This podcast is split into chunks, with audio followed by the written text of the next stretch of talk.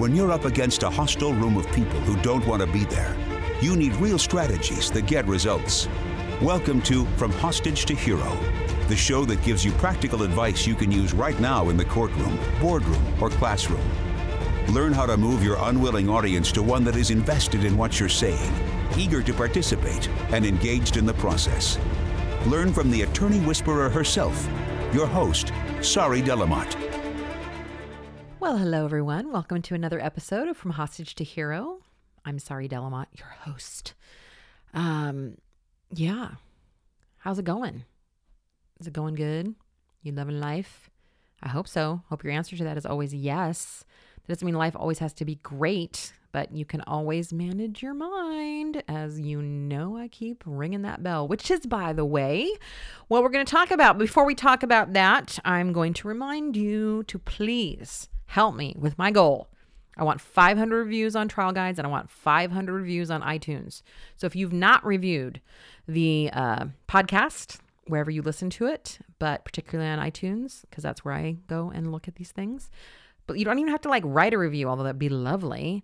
And um, I am going to start doing some listener call outs. In fact, I'm going to start today with a listener call out. And if you actually go and write a review, and this one is going out to Lauren. Lauren said, The good content just keeps coming. Sari constantly surprises me with her ability to present fresh and valuable content every time. A must on your subscription list. Thank you, Lauren. And so if you want me to call out, you on the podcast, I won't use your last name. Um, go ahead and give us a review there. So I am on a mission to get 500 reviews. So please give us a review. All right. Here's what we're talking about today is this concept that's been pretty damn popular around here lately. And I, I just find myself using it a lot. And my clients are like, you got to do a podcast on this. This is just so great. This is great stuff. All right. So what, what we're talking about is how to ring the bell in opening. So what do I mean by ring the bell? Well, it's just kind of a phrase that I made up. Um, well, it's not a phrase I made up. Obviously, it's a phrase, but I, I've used it to name this technique, if that could even be what this is called. Um, but I've been using it in so many opening statements, I thought I would share it with all y'all. So here's what it, I mean it's repeating a statement over and over again in your opening, and it becomes really, really poignant to the jurors. Now, along with this concept, I'm also going to share another concept that I've been playing around with a lot with my clients who, that they're also loving because it makes sense here, and that's called managing your energy. A great presentation of any kind is a man- management of energy.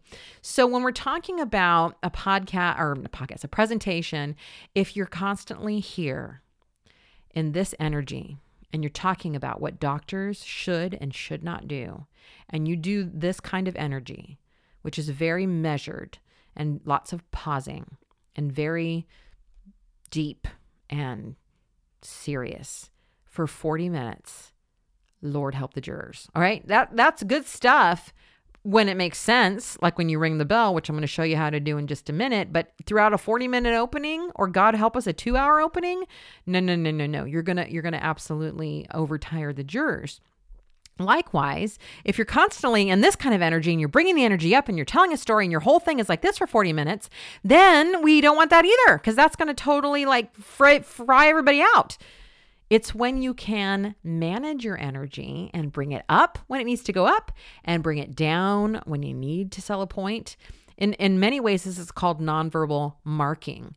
When you change your voice, maybe the speed of your uh, speaking or even walking, the, the, the length of your pause to mark a really important phrase, like the one we're going to teach you about in ringing the bell, it really creates a nice impact when you're presenting. So, what are we talking about in terms of content for ringing the bell? And then I'll talk about how to manage your energy with ringing the bell. So, ringing the bell has to do with kind of the main theme in your case. So I'm going to give you three examples in today's episode. Um, thinking back to Eric Penn's case, and I may have brought this up, but I didn't call it that, or maybe I didn't go into it in depth. So Eric Penn out of Texas came work with me for a couple of um, days on his big Werner trucking case. Um, they were asking 340 million, they got 89. So you know he was super disappointed because like who the hell wants an 89 dollar 89 million dollar verdict? Joking. Um, I don't know. He might have been disappointed, but damn, that's a good verdict. And in that case, hard case, uh, we had a semi truck that uh, had two choices between traveling an icy road, which was actually longer to get to their destination, or going a non icy road. And for some reason, they chose the icy road with a student driver. And they're trained to drive uh, um, below the speed limit, like and slow down to five to 10 miles per hour and then come to a stop. And that's what we did in our teaching section. We talked about how all of the truck drivers at Werner are trained that in icy conditions, you slow down to five to 10 miles per hour and you eventually come to a stop. In this case, he continued to drive 65 miles per hour on icy conditions. And he did not lose control. The passenger vehicle lost control and careened into the front of the semi truck. And we had a death of a child, a quadriplegic child, uh, brain injuries. It just was a horrific crash. Now, hard case, obviously, because the truck driver did not um, cause the crash, but the speed of what he was driving is what caused the massive injuries. And the reason we know this is because exactly five ten minutes before the exact same thing happened, we had a semi truck um, and eh, who was traveling, and a car lost control in icy conditions and careened into the path of the semi truck. There was a crash, and the woman walked away from that crash without any injuries. What was the difference? You guessed it. That truck had slowed down to five to 10 miles per hour. So, speed was what we were really nailing in that case. That was the thing that we were having to ring the bell. And so that's exactly what we did. So, after Eric in the Educate the Jury section, which in my opening statements, I always include a section before we get to the story about what should have happened. So, in that story, when you're telling the story in your opening statement, you're talking about what doctors should do to perform heart surgery uh, correctly. You're talking about what drivers should do to make sure that they don't um, run into other drivers. You're talking about what truck drivers should do on icy conditions. Whatever your case is about, your teaching section, your educate the jury section is all about what should have happened. And then you tell the story where you talk about what did happen. And so Eric really did a nice job setting up the teaching section where he talked about the training that all of the uh, drivers receive and why that's important and why they teach that. And it's because we know that passenger vehicles can easily lose control, as can semi trucks, and um, and that reducing your speed greatly reduces the chance of a fatality or or a major injury in an accident or I should say in a crash. And so when he got to the story, he started to tell the story now. And so we kind of set up the story being in the training room and then they get on the road and he hits the icy conditions and here's where we ring the bell. And so he said he's traveling 65 miles per hour although now we are on ice and then he looks at the jury and he drops the voice, drops the energy down and he says and yet he continues to drive 65 miles per hour. So as he continues down the, the highway, he sees a couple cars off to the side of the road and they've they've lost control and they're off to the side of the road calling for help. And yet, he continues to drive 65 miles per hour. Now it's about two hours into the trip and they're getting close. Now, see what I'm doing with my energy and ringing the bell? So every time I ring the bell, I bring the voice down.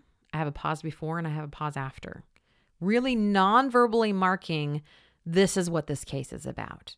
But then I bring the energy back up. Now we're back on the road, and this is what he sees. He sees over here and he sees over there. And yet, he continues to drive 65 miles per hour. We had a case of an unsafe driver that a company left on the road, and it was a very similar thing. The big thing was not against the driver, but against the company who knew all of these things that this driver had done and yet continued to keep him on the road. And so we decided to make that the bell that we would ring in the story. So after doing the education story about what you know companies should do and how should they should handle unsafe drivers, we started to tell the story. And we talked about how he got in a crash and how the company knew about it. And then we said, and yet they kept him on the road. So it's three months later, and he's traveling, and he um, the dash cam captures him uh, running over a median. We look over at the jury, and yet the company chooses to keep him on the road. It's about six months later. We continue with our story. So notice how the ringing of the bell in that case was a company chose to keep him on the road. And so we punctuated the story with that. Other stories where, where there's medical intervention that should have been happening during an emergency situation, we can say, and so they're pumping and they're pumping and they're pumping, and yet no one checks his airway. It's now five minutes. Five minutes they've been doing CPR, and yet no one checks his airway. We're now going into eight minutes, and they're calling for more blood. We need more blood. Bring it over, bring it over. And yet no one checks the airway. When I do this or see or train my clients to do this and watch them do it in front of juries, it's amazing because every time that bell gets rung, and it, they just keep seeing the danger happening. It's kind of like that thing where it's like you know what's going to happen, but you're hoping it doesn't. And every time we ring the bell, the jury gets more and more pissed. That you'll see them shaking their heads. They'll be like, Ugh. like you'll make noises like, unbelievable that kind of thing, because we're really taking our time to bring the theory or the theme in our case down to this one sentence. Um, I said I had three. Oh, no, that was three. Okay, great. I was like, make sure that I give you all the examples. I mean, there are way more examples. I, any case you can do this. And again, don't take this as a technique that you're gonna use in every single case. I mean, make sure that it works for your case. But here's how you can use the ring the bell whatever. It's not a technique. It's just something I'm using in my office that's working really well in cases. In fact, it's, you know, got, it's worked so far in winning verdicts, but it's not, you know, there's no golden ticket. But here's how you can use it in your case figure out the one thing that they didn't do, but they should have done. I mean, the really the main thing. And that's what you want to frame. And if you can, make it a choice. And yet he continues to drive 65 miles an hour. And yet they they choose to keep him on the road. And yet, no one checks the airway, right? Whatever the main issue in your case is, you can ring that bell through the story section of your opening.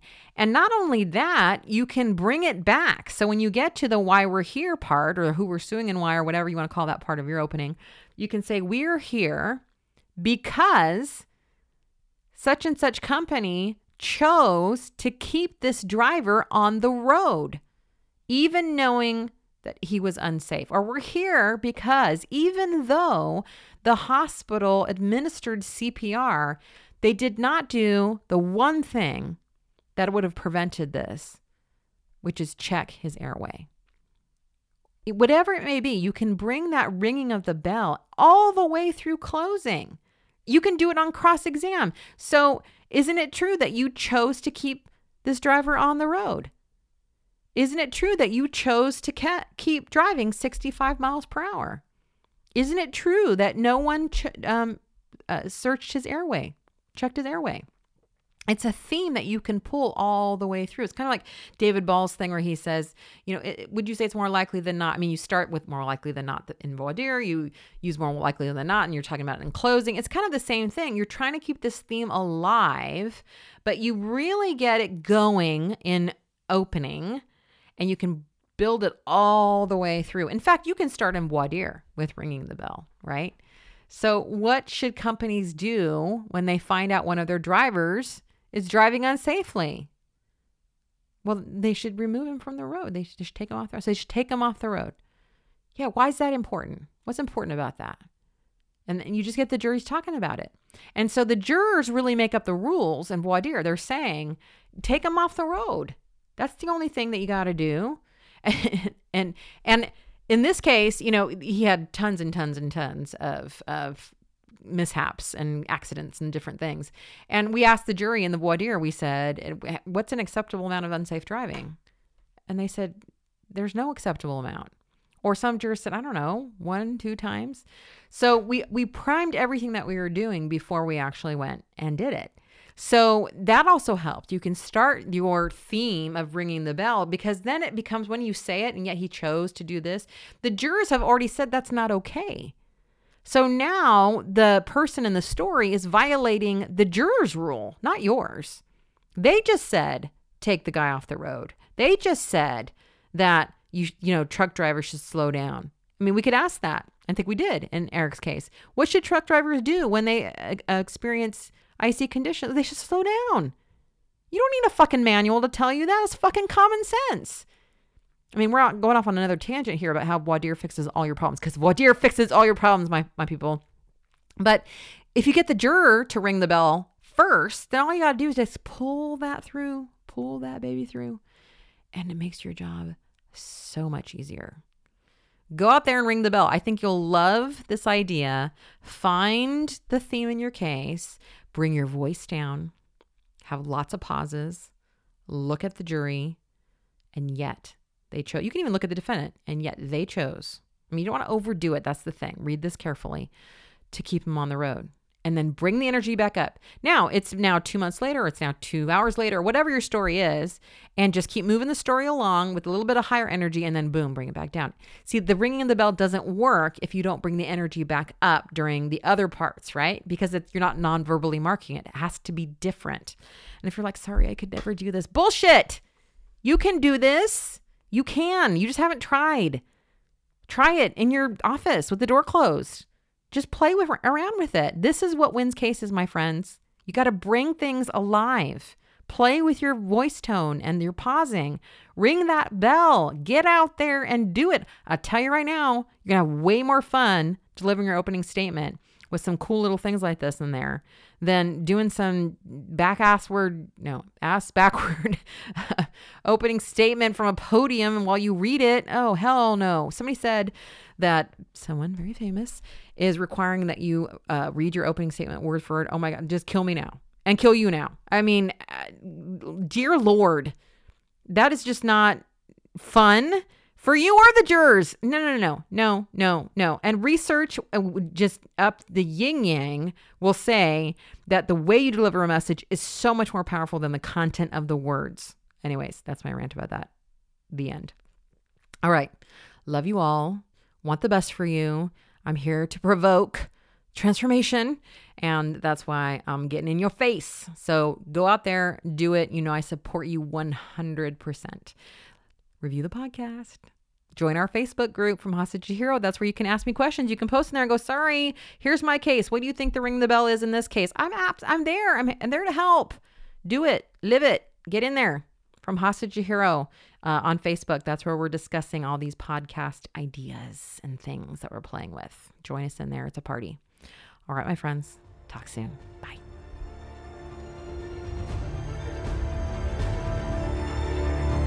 That's it for this episode of From Hostage to Hero. But head to our website, saridlm.com, for other must have resources from Sari Delamotte. Read the transcript of this podcast, watch trial tip videos, or download your free copy of Sari's article, Why Jurors Hate the Hobby Question. We're glad you joined us today, and until next time, remember that to lead a hostage to freedom, you must first free yourself.